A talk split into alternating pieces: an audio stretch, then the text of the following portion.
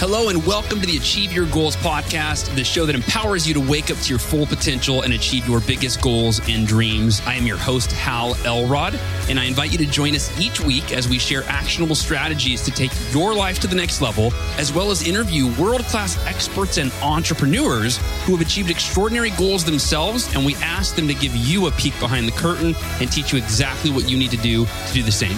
Ready? Here we go.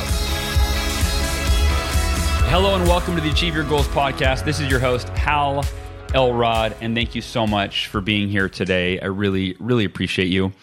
We are going to talk about you today. We're going to talk about who are you choosing to be, and we're going to differentiate that between person A or person B. That person A is typically unconsciously choosing who they're being.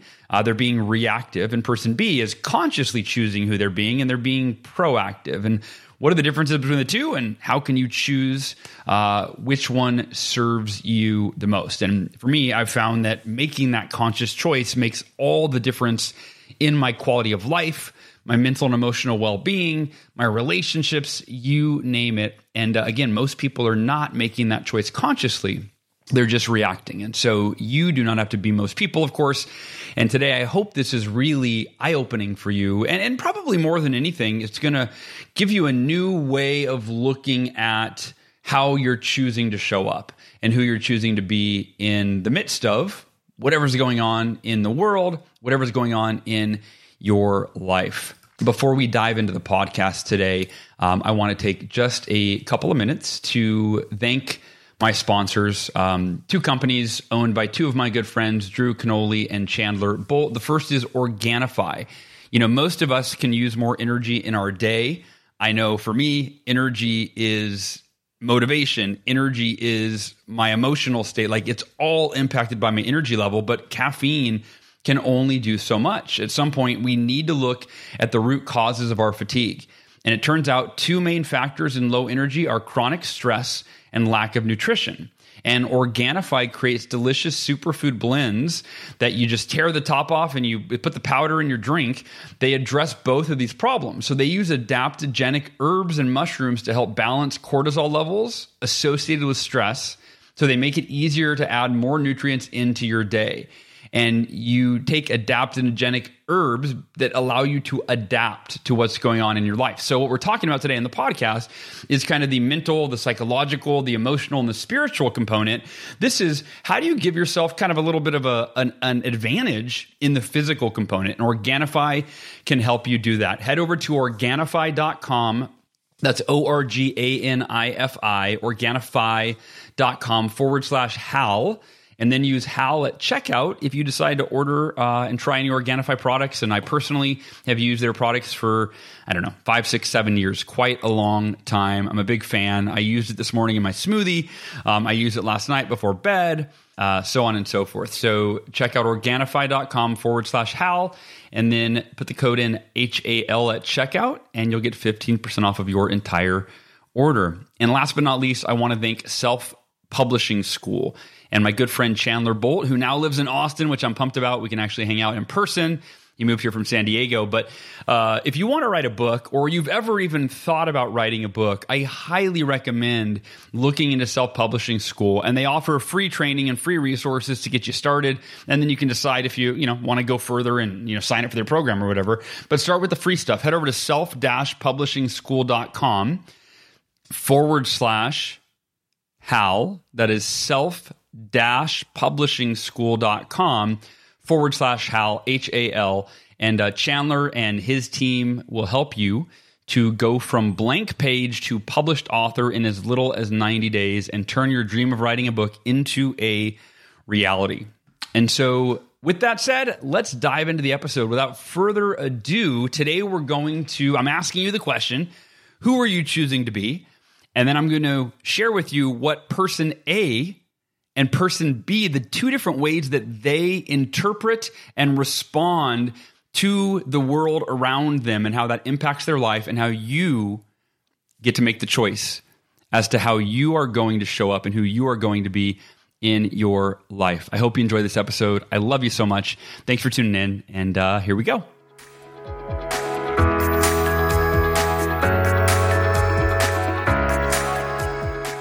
Hello, my friends and family and goal achievers and members of the Miracle Morning community.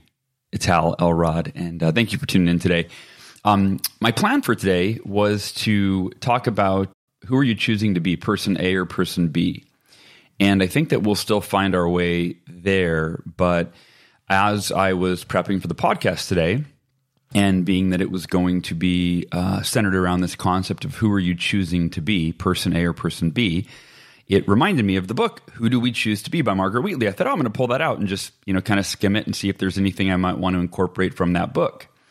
And as I started to skim it and read my previously underlined passages from the book, it kind of shifted my thinking and shifted my direction for the podcast today. And I was so moved by what I read, uh, which you know I've, I've, read the book multiple times, and it's probably been about six months since I read it most recently. But as I was rereading it, I was just reminded of how powerful the message is. And so I'm actually going to read a passage from the book, and then we're going to use that as a jumping off point for our conversation today. Now, before we dive into that, the podcast episode last week, in case you missed it, was about how to experience both types of freedom and both being the two types of freedom that I defined or shared in the episode were outer freedom and inner freedom. Outer freedom is your ability to get yourself to do what you need to do in order to create the results, outcomes, and circumstances that you want in your life. That freedom allows you to create the life that you want, right? That outer freedom. Inner freedom is your ability to choose how you feel in any given moment to consciously decide I want to be happy or I want to be confident or I want to be calm or I want to be excited or I want to be whatever you want to be, right? The ability to choose your inner experience. That's how I define inner freedom. By the way, if you missed that episode, I, I, do encourage you. It was got a lot of great feedback. It's episode 393. So you can go back to halelrod.com forward slash 393.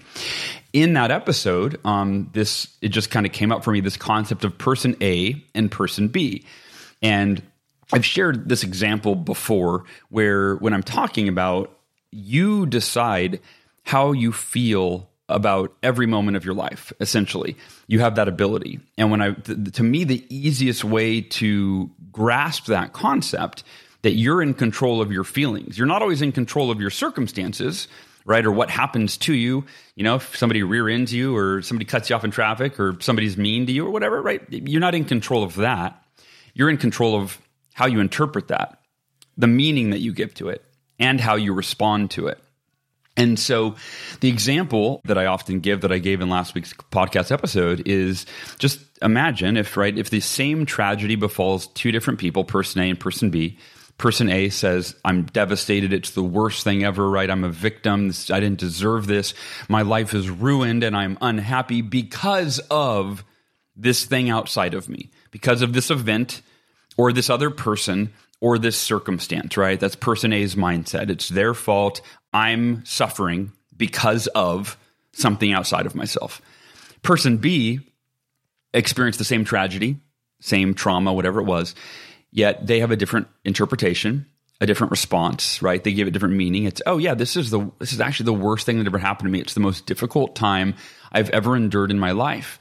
However, I know that I'm strong enough to overcome this. I know that I'm going to learn so many valuable lessons from this adversity as I traverse my way through it and I overcome it. And I know that there's a better version of myself on the other side of the adversity. So instead of being distraught and devastated over this horrible event that happened in my life, I'm actually grateful for everything I have, grateful that I'm alive, grateful that I get to learn from this. Um, and I'm choosing to be happy in the midst of my circumstances, in the midst of my challenges and adversity. So, same tragedy, same trauma, same event. Person A and person B have completely different experiences of those events as a result of what they choose. They're choosing, and usually it's unconscious, right? Person A is probably not consciously choosing, I want to be unhappy and I want to be distraught and I want to feel disempowered. They're probably not consciously thinking that at all. They're thinking things like, I don't deserve this. I'm a good person. I can't handle this, right? On and on and on. And their thoughts are creating their reality. whereas person B is choosing thoughts that create a different reality. So, same outer reality, if you will, right? Same circumstances, different inner reality.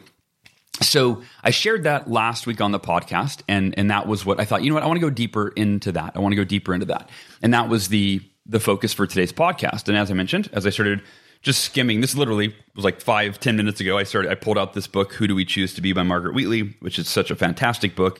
The subtitle: "Facing Reality, Claiming Leadership, Restoring Sanity," and reading it, I just I feel compelled to read this to you. So uh, I'm just going to read the the opening here, the intro and the opening, and then we'll uh, and then we'll go from there. We'll spring from that into uh, more conversation about who are you choosing to be right now at this time in in your life, at this time in history, at this time for yourself, at this time for those that you love, those that you lead. So, from Margaret Wheatley, uh, it starts out what this world needs. This world does not need more entrepreneurs. This world does not need more technology breakthroughs. This world needs leaders. We need leaders who put service over self, who can be steadfast through crises and failure, who want to stay present and make a difference to the people, situations, and causes they care about.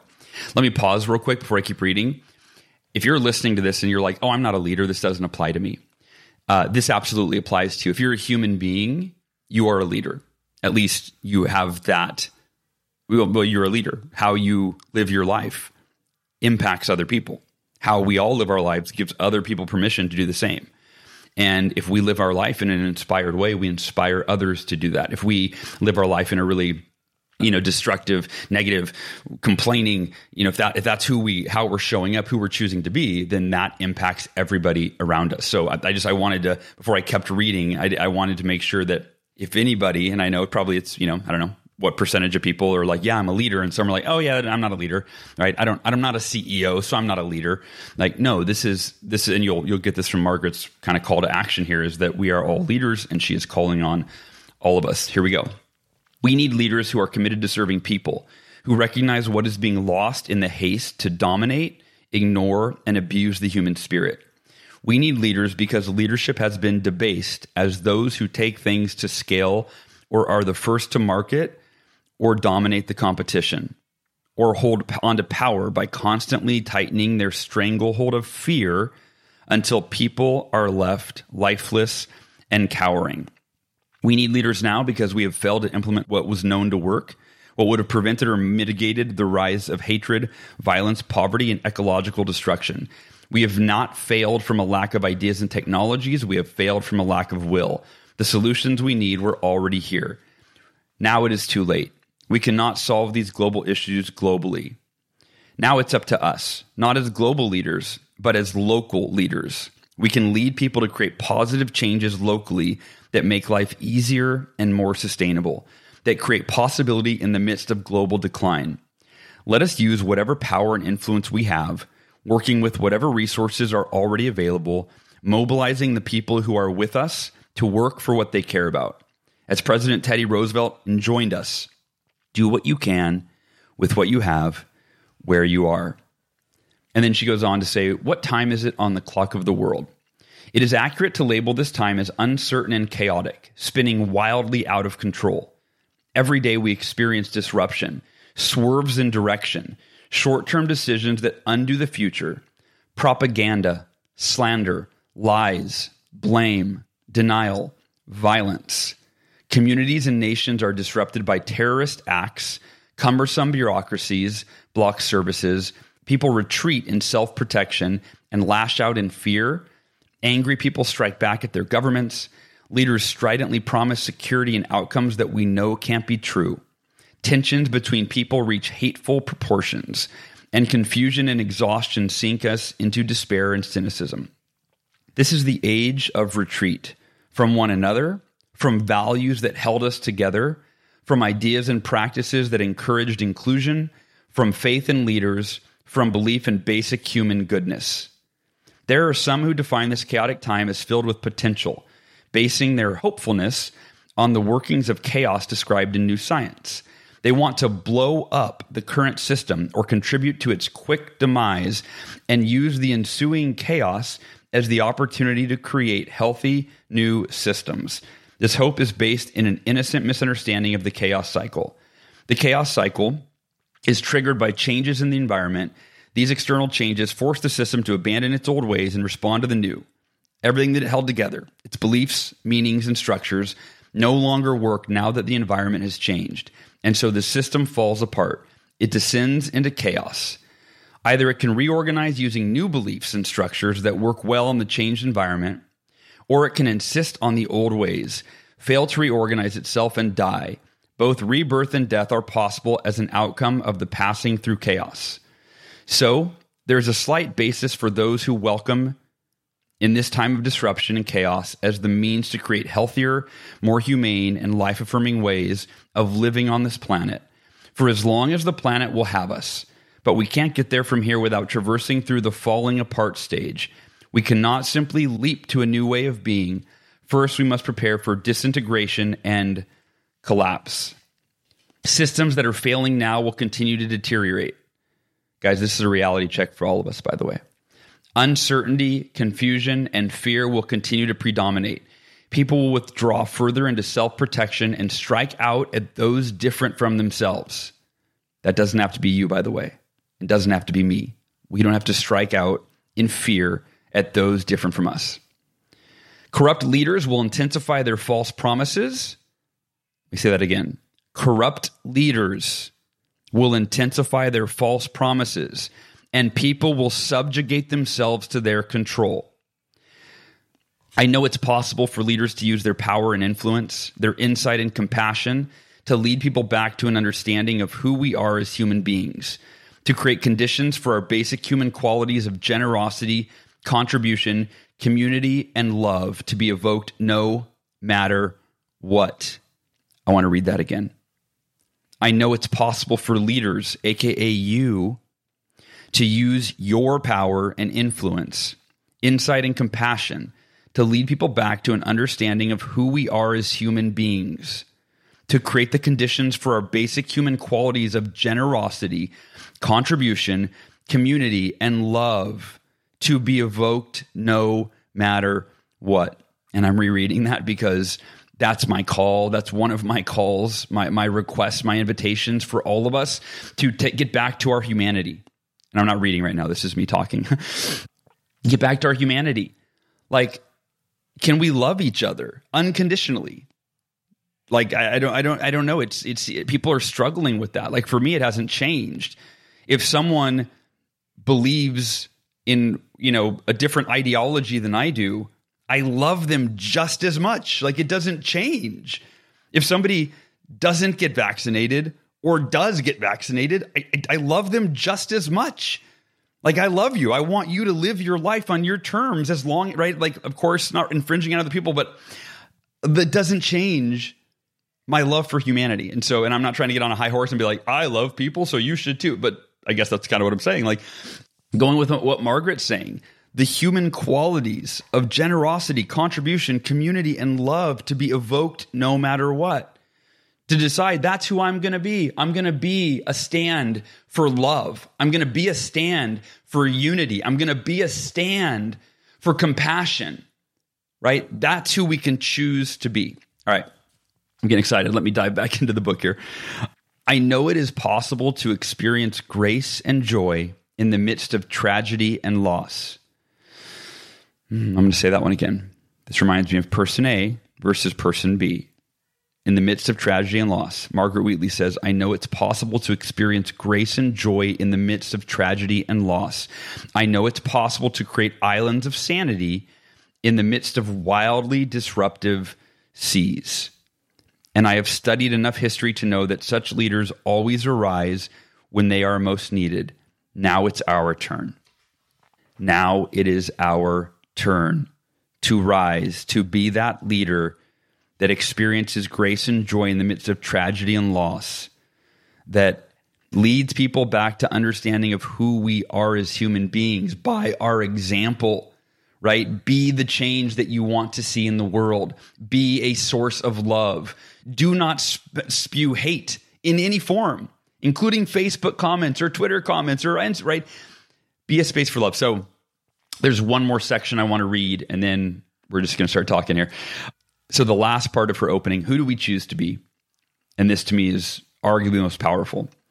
This needs to be stated clearly at the outset. We can no longer solve the global problems of this time at large scale levels. Poverty, economics, climate change, violence, dehumanization, even though the solutions have been available for a very long time, they require conditions to implement them that are not available political courage, collaboration across national boundaries, compassion that supersedes self interest and greed. These are not only the failings of our specific time in history, they occur in all civilizations at the end of their life cycle. And let me, real quick, insert Margaret Wheatley. Uh, she has studied the rise and fall of civilizations. I have studied the other folks that have studied that. And the United States, and I can't speak for other parts of the world as much, but based on a predictable life cycle of an empire, the Roman Empire, we are at a stage where we are towards the collapse of the empire. And so, um, just something to, to be aware of. Uh, and again, that's that's what I'm referencing that because that's what she was talking about when she says that these are not only the failings of our specific time in history; they occur in all civilizations at the end of their life cycle. This is a bitter pill for activists and all people with discerning, open hearts. The powerful always defend the status quo because it is the source of their power and privilege. Any change that benefits others would destroy their position, and their position is all they care about defending. As a lifelong activist focused on changing leadership in large systems, as one still inside those large systems as a consultant, advisor, and friend, I realized years ago that large scale change was not possible. Leaders were grasping for control, overreacting to crises rather than thinking systemically, treating people as units rather than as humans Yet I also met and worked with extraordinary leaders who were creating islands of sanity where good work still got done and where people enjoyed healthy relationships in the midst of chaotic conditions, fierce opposition, heartbreaking defeats, lack of support, isolation, loneliness, and slander. Several years ago, in the face of irreversible global problems and the devolution of leadership, I began to challenge every leader I met with these questions. Who do you choose to be for this time? Are you willing to use whatever power and influence you have to create islands of sanity that evoke and rely on our best human qualities to create, produce, and persevere? Now I'm asking you. Again, that is from Margaret Wheatley's book, Who Do We Choose to Be? And this to me is the the question. It's in some ways it's the ultimate question. Who do you choose to be? Life is going to happen. There is chaos right now in the world like we've never seen before. Who are you going to choose to be? Because guess what? It's the only thing you have control over.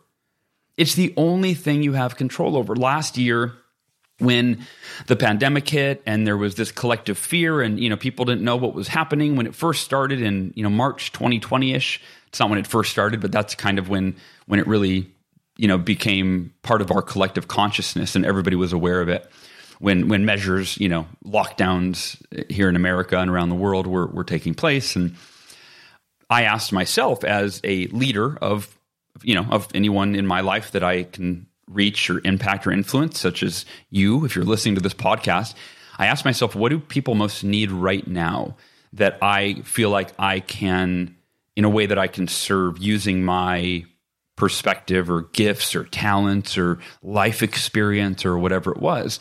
And I ended up doing a podcast called What Should We Focus On Right Now? I think that I think that was the title. What should we focus on right now?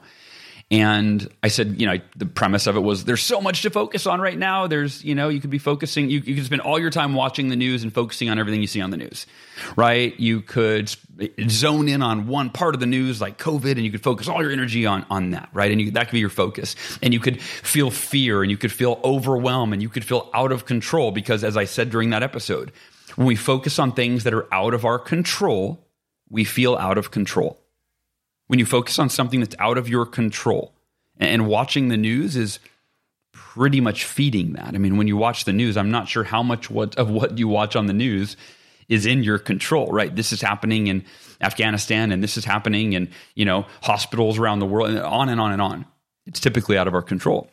And when you focus your your attention and your emotion and your energy on things that are out of your control, you feel out of control. And guess what? That doesn't serve anybody. That doesn't help anybody. When you're feeling out of control, when you're feeling stressed, depressed, overwhelmed, scared, right? How, how can we be of service when we're in that state, that fear state, that stress state? And so at the end of the day, the answer to that question, what should we focus on? It's ourselves. We should focus on who we're choosing to be. We should focus on optimizing our mental, emotional, physical, and spiritual capacities and well being. I'm going to say that again. My belief, you know, I try not to, I know I get excited, so it comes across as preachy sometimes. Like I'm never preaching, I'm just sharing a perspective that is my own, and I'm inviting you to consider if it benefits you, right? If it if it's helpful to you. And so my belief, my conclusion when I asked myself the question of with so much craziness in the world and chaos in the world, and gosh, this was, you know, a year and a half ago. It's only gotten a little crazier or a little a lot crazier since then. But the question of what should we focus on? and it started personally with me in my miracle morning just going like before a meditation what should i focus on right now and how can i best serve right that was the question i asked myself and the answer was that i came up with that what makes the most sense what's the most beneficial to me and everybody who i come in contact with is for me to focus on optimizing and, and nurturing my mental emotional physical and spiritual well being and capacities, right? So expanding my mental capacities by learning, continuing to learn and grow, expanding my emotional capacities by meditating each day, doing my what I call emotional optimization meditation. If you're not sure what that is, I've talked about it on uh, many many a podcast, but uh, it's essentially where you choose which emotional state you want to feel, and then you get in that state by thinking of something that causes that feeling, like remembering the last time you felt that way, visualizing that. And once you get in that emotional state, you set a timer for five minutes or 10 minutes or 30 minutes or however long you want to meditate, and you marinate in that state. The benefit of which you are essentially creating neural pathways and strengthening neural pathways that make that emotional state available to you at all time, whenever you want, right? So that's how you nurture and, and expand your emotional capacities. Your physical capacities, of course, um, that would be through exercise, right? Through physical movement, weightlifting, going for a bike ride, going for a walk, doing breath work, expanding your physical capacities.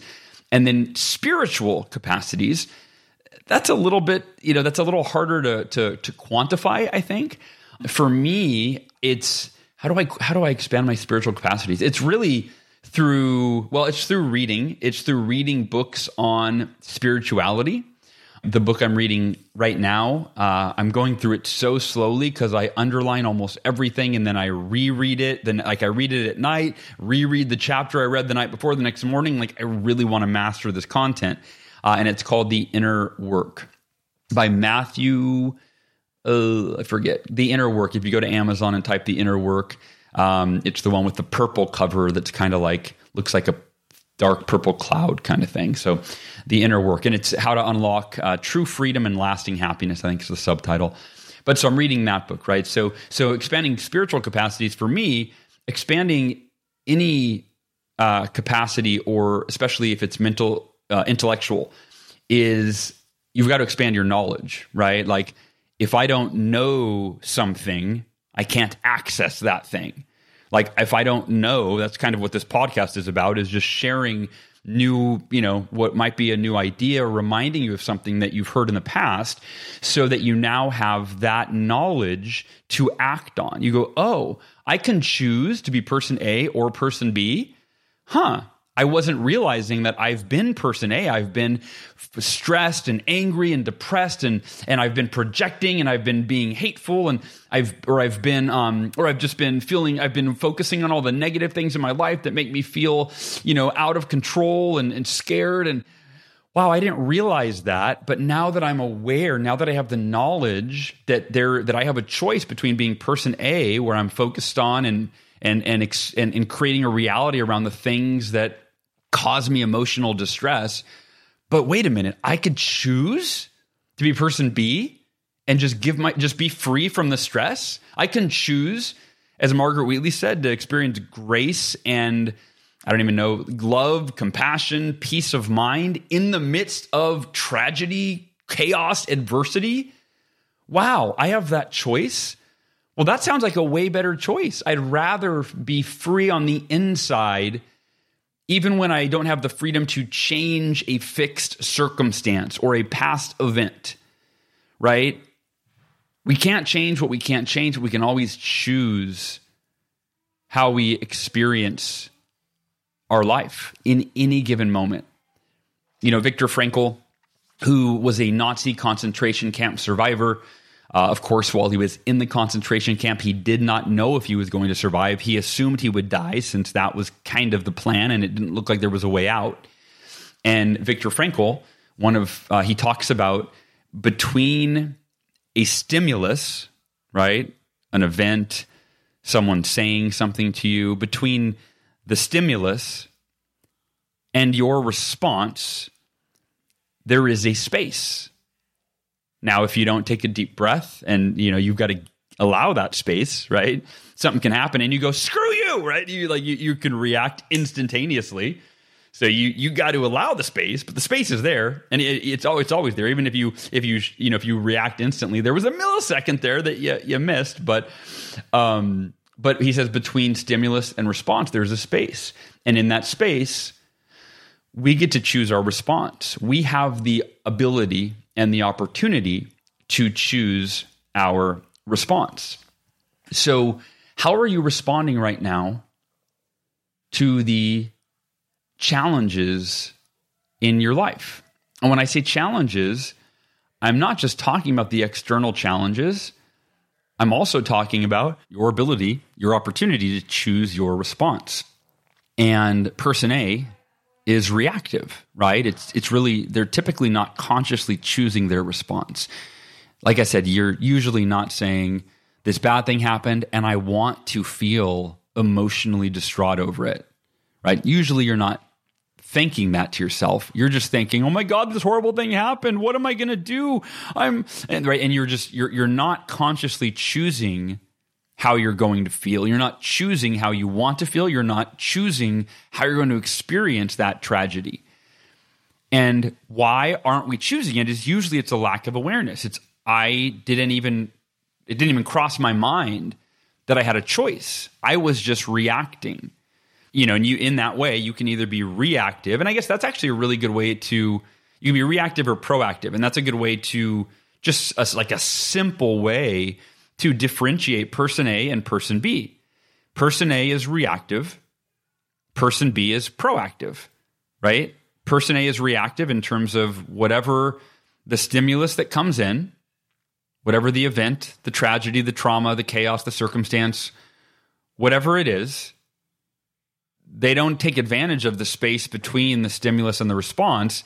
They just react. Their response is to react at whatever comes up for them initially. And it comes up for them very often, it's simply past programming. Think about that for a second. When you react to something, when you react, when you're reactive, not proactive, being reactive is typically simply responding out of past programming. So, for example, if every time somebody cuts you off in traffic, in the past, you've always gotten angry, right? Like somebody cuts you off and you go what? You know throw your hands up and you you curse some profanity at them and screw you buddy god how dare you? Maybe you you tailgate them and ride their bumper like you know how you react is varying degrees. Some people go all the way to road rage. Some people just get kind of frustrated or whatever. But usually, think about this. If that's how you've always reacted when someone cuts you off in traffic, and by the way, this cutting you off in traffic, you can apply to anything. If every time your spouse says a certain thing and it triggers you, right? That's kind of what triggering means, right? It's you're unconsciously reacting. The trigger is the unconscious reaction. When someone says or does this or cuts me off in traffic, I'm triggered. I get angry, right? So that's a past programmed response. So when it happens next time, what do you think you're going to do? Well, if you're person A and you're reactive, you'll probably do the same thing you've always done, right? There's no growth there. There's no evolution in terms of your personal evolution. If you stay as person A, if you stay reactive, if every time you see somebody post something on social media that's either pro vaccine or anti vaccine or, or that's pro you know this politician or that politician or that like whatever. If you are triggered by it that typically means that you're just simply you're based on how you've reacted in the past you're just repeating that same reaction that reactivity. And per, the the difference of being proactive person b will say is proactive right? Maybe we should call these person r and person P, right? Person R is reactive, person P is proactive, but whatever. Person A and person B. So person A is reactive, person B is proactive. What's the difference is they choose their response intentionally and consciously. They choose the response that would best serve them, that would best serve the moment, that would serve the situation, maybe the that would serve the greater good right? Who do they choose to be? They choose to be someone, they choose to be the version of themselves who is consciously showing up in a way that serves the moment, that serves themselves, others, the greater good, the situation. And so I'm inviting you, I guess, right now, or I'd like to invite you to consider. Well, let's do this. I was going to say consider who you want to be, person A or person B. Let, let's let's share just some some differences between the two. And again, obviously, person A and person B are mythical figures, uh, and it came out of the reality that two different people can suffer the same tragedy or trauma, and person A is devastated and person B is inspired, right? Person A is reactive and person B is proactive. So, in simple terms, just some examples of what the differences might be between choosing to be person A and person B. Person A focuses on things that cause them to feel emotional distress, right? They and you could say in simple terms, you could say they focus on the negative in life, right? Now, negative is a very subjective term you know, you could say, well, how is it negative? Is it positive? Right? One person's negative, another person's positive. That's kind of the point. Is it's the context for them? It's negative. For them, they focus on the things in their life that cause them the emotional distress, make them feel unhappy. Often they justify what they're focusing on by saying, "I'm realistic." And you may have heard me say in the past, I always challenge that that claim that well, I'm not negative, I'm realistic. With well, how is it any more realistic for you to focus on the things you're focusing on? Than for me to focus on that that make you feel stressed and angry and and and, and hateful. How is that any more realistic than for any of us to choose to focus on that which inspires us and causes us to feel joy and and and gives us energy and motivation? Like how how is it any more realistic to focus on one or the other? It's not. It's it's the the realism is identical it's just as realistic to focus on everything wrong in the world as it is everything right in the world. It's just as realistic to focus on everything wrong with yourself, with you, with ourselves, as it is to focus on everything right with ourselves. It is just as realistic to focus on everything wrong with other people as it is to focus on everything right with other people. Again, this is person A focusing on everything wrong, person B focusing on everything right. And it doesn't mean that you can't be a little bit of both, right? But but to me, focusing on what's wrong in the world should be limited to only what's relevant to you, what's directly relevant to you, or or someone that you're going to make a difference for, right? But but in terms of what you focus on that's that's wrong in the world, if it's not in your control, then other than making you feel bad, what's the benefit of that? Whereas focusing on what's right in the world, that completely transforms how you experience your life. It completely transforms your quality of life. So, in terms of who are we choosing to be, are we going to focus on what's wrong in our lives and dwell there and make that our reality? Or are we going to focus on what's right in our lives? Are we going to focus on what's wrong in ourselves and dwell there and make that our reality and just feel terrible about ourselves, just, just to destroy our self esteem? Or are we going to consciously choose to focus on what's right with ourselves? Sure, focus on what's wrong, quote unquote wrong, in terms of an area you want to improve, but only for the sake of recognizing what you want to improve. Or maybe it's an area you aren't going to improve, such as a physical deformity, right? If you were born with one arm, you, you know, then that's simply a matter of acknowledging, accepting it, just being at peace with it. This happened yesterday. I was talking to my daughter about how do I say this without, in case she hears this without, I don't want to embarrass her. Um, well, there's just, let's just say there's a part of her um, that she's not happy with. She's like, I don't like this about me. I really don't like this. It's a physical characteristic. I don't like this about me. And she's like, there, you know, I don't look good in this area or whatever. I said, Emma, she's 11, you know, or she just turned 12. And I said, sweetheart, I said, I want you to think about Nick Santonastasso. And if you don't know Nick Santonastasso, find him on online. He, he's he's he's a total inspiration. He's he and I become friends. He was born with no legs. He was born with one arm and a hand with one finger on it. In fact, I think I've had him on the pod. I should looked that up, but anyway.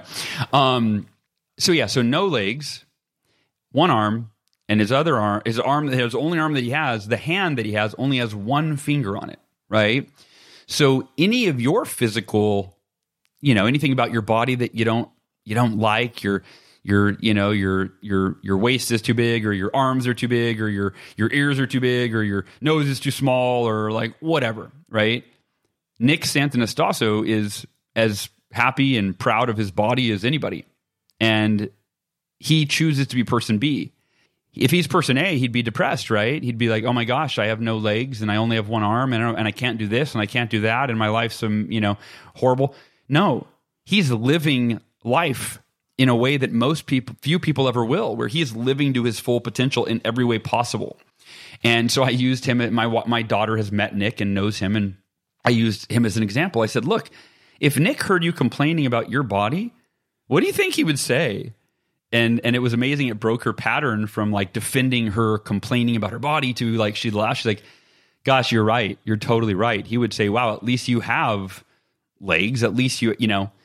And so I think that that was a great example that I just I lived. This was yesterday that my wife or my daughter and I had this conversation, right? But just a great example of your life is as good or as bad as you think it is. Your body is as good or as bad as you think it is. Every aspect of life is as terrible or as amazing as you think it is. And person A, by focusing on what's wrong in their life, Again, that becomes their reality. Whereas person B focusing on what they have to be grateful for, what they're excited about, etc. Person A also, as a result of focusing on things that cause them emotional distress, those are the people that are complaining all the time, right? Because the thoughts that are going through our head all the time, not only are we experiencing that, but typically when we open our mouth, that comes out, right? That's what you're thinking about. That's what you start talking about. Whereas person B refuses to complain because they realize that all that does is perpetuate the negativity, right? The painful things in their life. And there's there's complaining they've decided doesn't serve them, right? It doesn't serve them. You also see person A waste a lot of energy wishing and wanting they could change things that are out of their control. I wish the past were different. I wish this person were different. I wish the state of the world was different. I wish our government was different, right? And they put energy, emotional energy, into wishing and wanting they could change things that are out of their control. And again, that then becomes their reality. This feeling of helplessness, of powerlessness. Whereas person B, they refuse to waste energy wishing and wanting they could change things that are out of their control because that wishing and wanting is futile. Instead, they accept life exactly as it is. They they they choose to be at peace with things they can't control and focus their energy on the things that they can control. Person A tends to focus on the past or the future, right? They're always, you know, ruminating over the past or worried about the future, whereas person B chooses to live in the present moment, aka life, right? They live in this moment fully present, right? So I, I think you get the idea. I could go on and on and on, but again, the premise, the the simple, the essential aspect of the difference between person A and person B, which you get to choose. Person A is reactive, right? They are reactive. They are not consciously choosing how they want to experience their life. They are experiencing their life by reacting very often out of past programming. It's these unconscious reactions. And then those that then that becomes the new programming, right? The consistent programming. And then they're filtering all the new drama in the world and in their life through their past reactive programming and it's meshing to create new neural pathways of negativity and emotional distress and pain and fear and that becomes reality and my friends i'm just i'm i'm i'm try, I'm, I'm doing my best to share with you that you are in control of how you feel you or at least you have that opportunity. You get to be in control of how you feel if you consciously choose that. And we've talked about this in varying ways and varying degrees for the last year and a half. You know, I've called it inner freedom uh, at many times. And, and right now, I'm just giving you a different way of viewing this, of realizing that there's person A and there's person B, and you get to choose. If you don't choose at all, you're likely to succumb to being person A, to feeling emotional distress, to being unhappy, to living in fear, or you can choose to be person B, and that is your choice. I I know someone who was hit by a drunk driver uh, similar to me, right? So when I was 20 years old, I was in a car accident, hit by head on by a drunk driver at 70 miles an hour, and I was found dead at the scene. I, I was clinically dead, not breathing for six minutes, no heartbeat for six minutes, um, broke 11 bones. Uh, in a coma for six days, in the hospital for two months, came out of the coma, told I'd never walk again, right? So on and so forth. You, you probably know the story if you've listened for a while. Um, I have a friend who was also in a drunk driving accident. Now she sustained some injuries. They, they weren't, um, and I don't I don't know exactly what they were. Um, I don't remember. It's it's been a long time. Uh, her her accident was kind of like mine. It was you know a like decade plus ago. Um, but here's the point. I forgave the drunk driver immediately. I you know he he didn't try to hurt me. Like well, I, there was nothing. What was I going to hold against him? He he drank a few beers and then he got in his car and drove. Is that a smart decision? Probably not, right? But or definitely not. Is that any reason for me to have any hate toward him? No, not not not in my mind. Why would I? Why would I have any negative feelings toward him? Um, he made a mistake, so I forgave him right away. And when I actually went to court, uh, the judge asked me what you know if I wanted to sh- what I thought you know if I wanted to share. And my I had my brain damage was very new at that time. It was really hard for me to art, just to speak. Period. And uh, you know this was literally like a couple months after the accident that I went to court. And so my mom and dad spoke on my behalf. I explained to them what my thoughts were about this. And I requested that instead of spending years in jail, just, you know, wasting away in jail, I thought spending six months in jail. So he had, you know, time to really think about what he did and kind of a wake up call.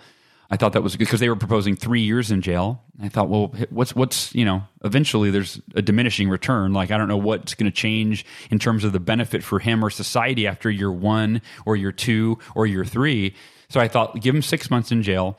And then my request was that instead of spending the next two and a half years in jail, that he spent the next two and a half years speaking at high schools about the consequences of drinking and driving and sharing his story. I thought, let's be proactive in terms of what his, you know, if you want to call it his punishment, I guess.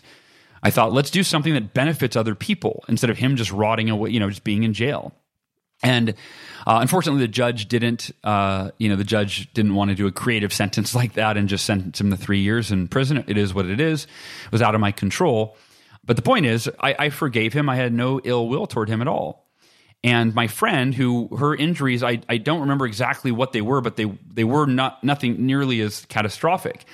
She to this day, over I think it's been more than ten years, she harbors so much hate for the drunk driver that hit her.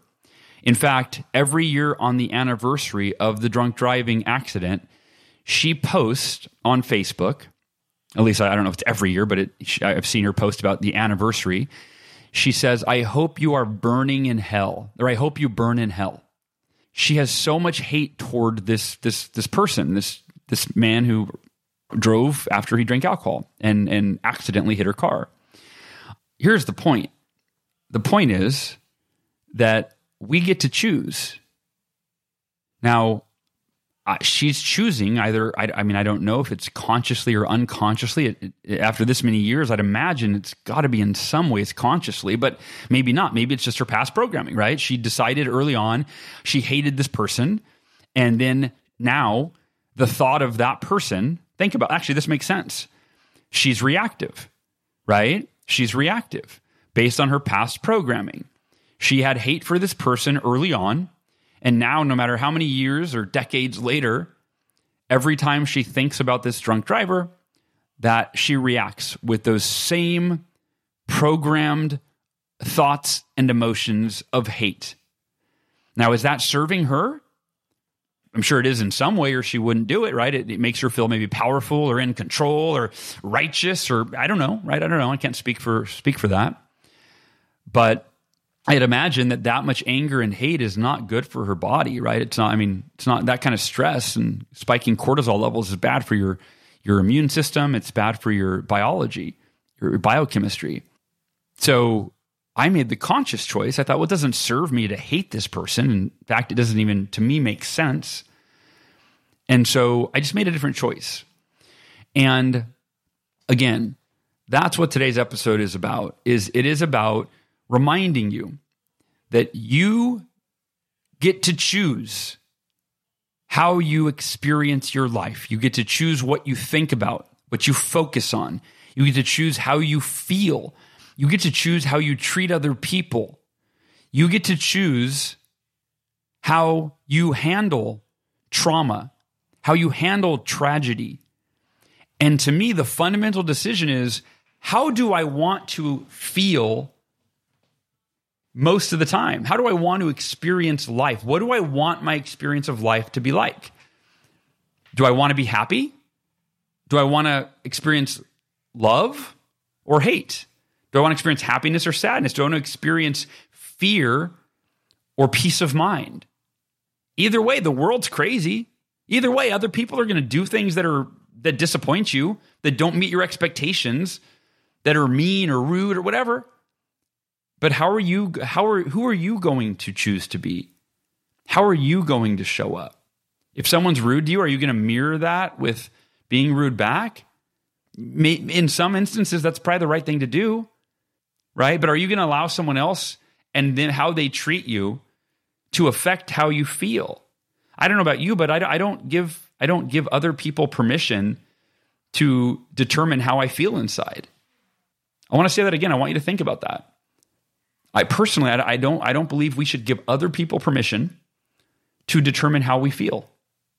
You might be thinking, Hal, it's, it's easier said than done. Sure, everything new is easier said than done. But once you've practiced what I'm talking about for, you know, for weeks and months and years, it gets easier and easier and easier until it just becomes who you are. Who do you choose to be? You got to start somewhere. You got to decide, I'm committed to being. Let, let, let me look at those those words that Margaret Wheatley used in her book, Who Do We Choose to Be? Right? She said, I know it's possible for leaders to use their power and influence. Remember, you are a leader. And the first place to use your power and influence, by the way, is on yourself. Use it on yourself. That for me is it. I don't i don't teach things that i don't practice myself. Once i practice it myself and i feel like i've got a level of competency and it's and it's working and it's it's it's serving me at a high level then i tell people about it. Then i share it. So again she says i know it's possible for leaders to use their power and influence their insight and compassion to lead people back to an understanding of who we are as human beings to create the conditions of our basic human qualities of generosity contribution community, and love to be evoked no matter what. So I'm just going to stick there, you guys and gals. I'm inviting you, I'm encouraging you, I'm challenging you, I'm asking you that if you can step up as a leader, a leader of hu- every every human being is a leader of humanity. Step up as a leader to use your power and influence, your insight and compassion to lead people back to understanding who we all are as human beings, to create those conditions of the qualities, the basic human qualities of generosity. So be generous, of contribution. So contribute to others, of community, foster community where you are with the people you love and the people you lead. And last but not least, for us to all embody love no matter what. The world is a crazy place, and it's it's it, I think it's always been a crazy place. I've told my daughter that. She goes, "Dad, like I can't believe, you know, this feels unfair that we're having to grow up with like this crazy world." And I go, "Sweetheart, the world's always been crazy. It's always, you know, like eh, depending on how you look at it, it's always right, you know. There there have been wars since I actually, because I told her she just going into sixth grade. I said when I was in sixth grade, there was Desert Storm, right? There was wars going on, and you know, in the Middle East, like there, it's there's always been chaos in the world. And guess what? In your world, meaning your life, there will always be challenges and tragedies and trauma. But the good news is you get to decide who you're going to be in the midst of it all. Thank you so much for listening today. I hope that's helpful. I love you. I appreciate you. I'm going to keep I'm going to keep trying to be that north star, trying to remind all of us to treat each other with love and compassion beginning with ourselves most importantly treat yourself with love treat yourself with compassion. You deserve to enjoy this one life you've been given. And i believe the people that know you the people that see you the people that hear from you they get to see the they deserve to see and experience the best of you exemplifying, embodying those human qualities of generosity and compassion and contribution and love. So let's do it together. Let's be the change we want to see in the world. I love you so much. I'll talk to y'all next week. Thanks for listening. To learn more about the Achieve Your Goals podcast and to get access to today's show notes, transcript, and exclusive content from Hal Elrod, visit halelrod.com forward slash podcast. Thanks again for joining us. Be sure to tune in next week for another episode of the Achieve Your Goals podcast.